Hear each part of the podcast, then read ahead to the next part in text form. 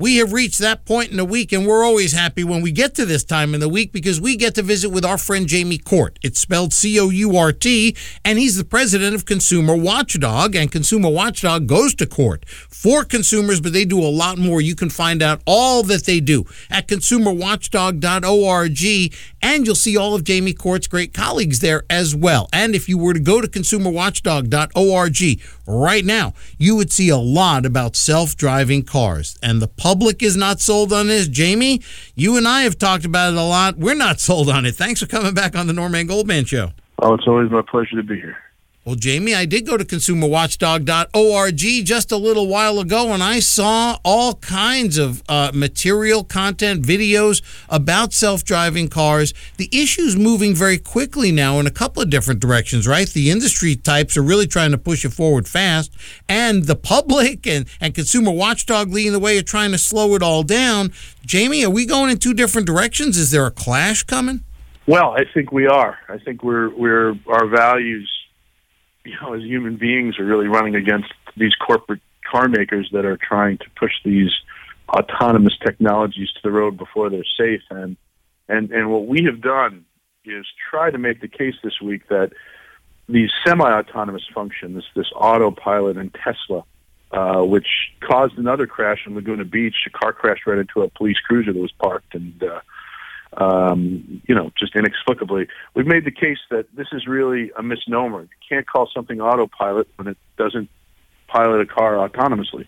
It's a flawed function. It has problems with its camera, has problems with the radar, and they say you got to use your hands on the wheels now if you want to use it, but they call it autopilot.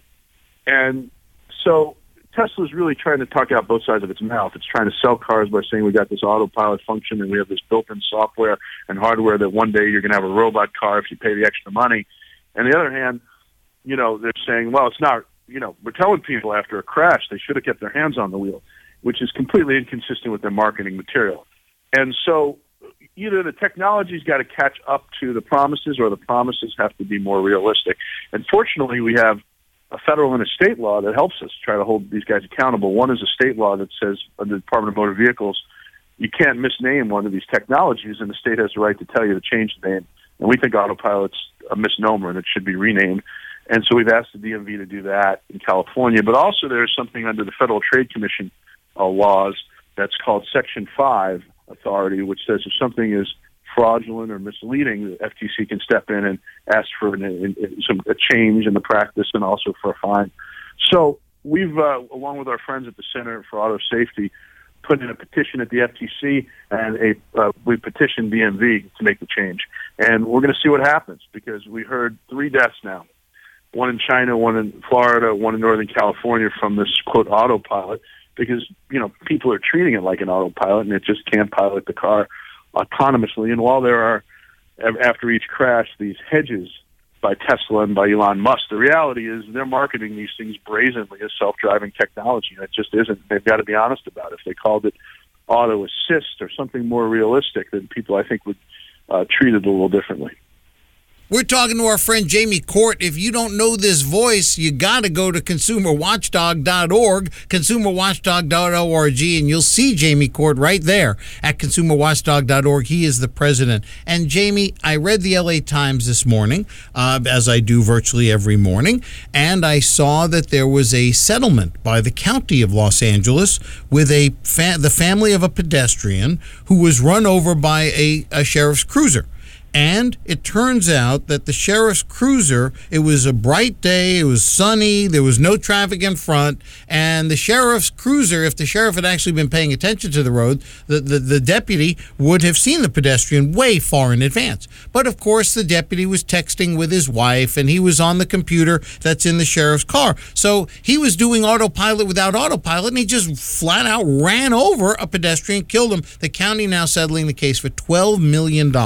So, Jamie, to me, aside from the ridiculously negligent nature of that deputy's act, if human beings can't drive cars safely, how the heck do we expect these computers to drive them safely? Well, that's exactly, the point. I mean, human beings don't drive them safely, but they are standards, and you can hold a human being accountable. And the real problem is that we don't have accountability for corporations that program robot cars. You can't put them in jail. You know, a human driver, you know, gets drunk and they go to jail if they're driving drunk. You know, a computer kills someone and the company says, oh, we've reprogrammed it, don't worry. We need transparency. We need to know what's going wrong when. And companies like Tesla, part of the problem is they're hiding it. In this Northern California crash, the National Highway Traffic Safety Administration had to admonish Tesla and say, you can't publicly release information about this investigation until we do, because they were trying to steer this as a marketing scheme. They don't care about the lives lost. They care about their company's value and stock price. And that's incompatible with deploying these technologies safely.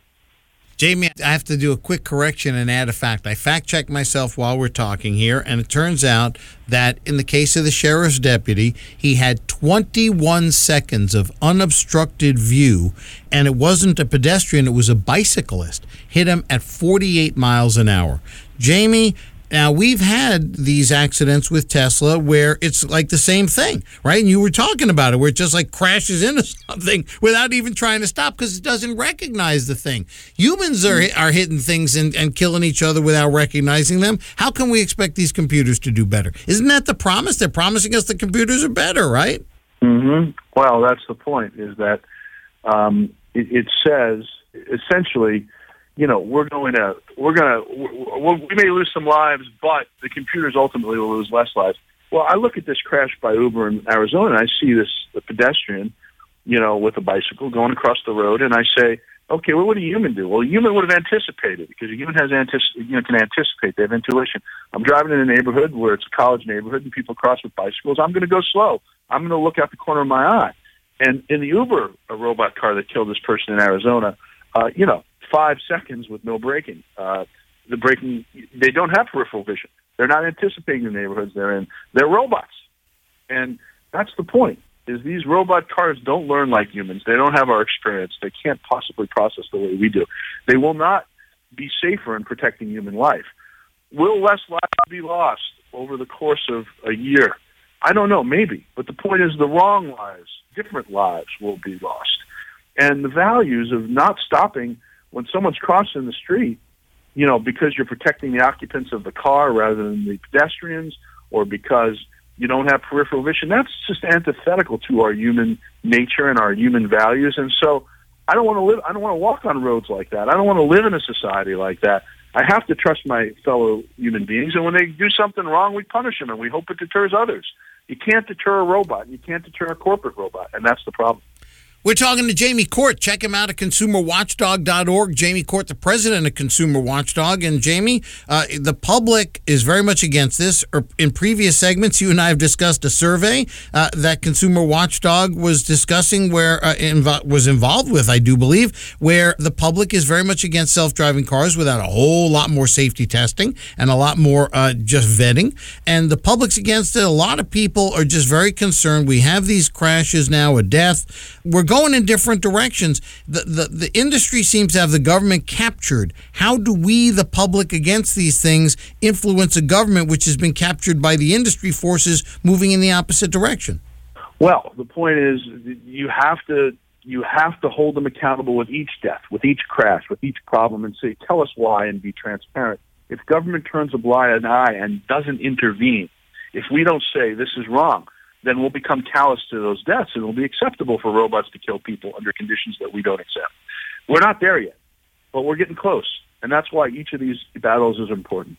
All right, Jamie, I got to leave it there, but I can't thank you enough for being part of the show, and really appreciate all the consumer protection that you and Consumer Watchdog do. Please check out consumerwatchdog.org. You'll see Jamie Court, the president, and all of his great colleagues at consumerwatchdog.org. Jamie, thanks again as always. Keep up the great work. We'll keep fighting, and we'll talk to you again next week. Thank you, Norm. Take care.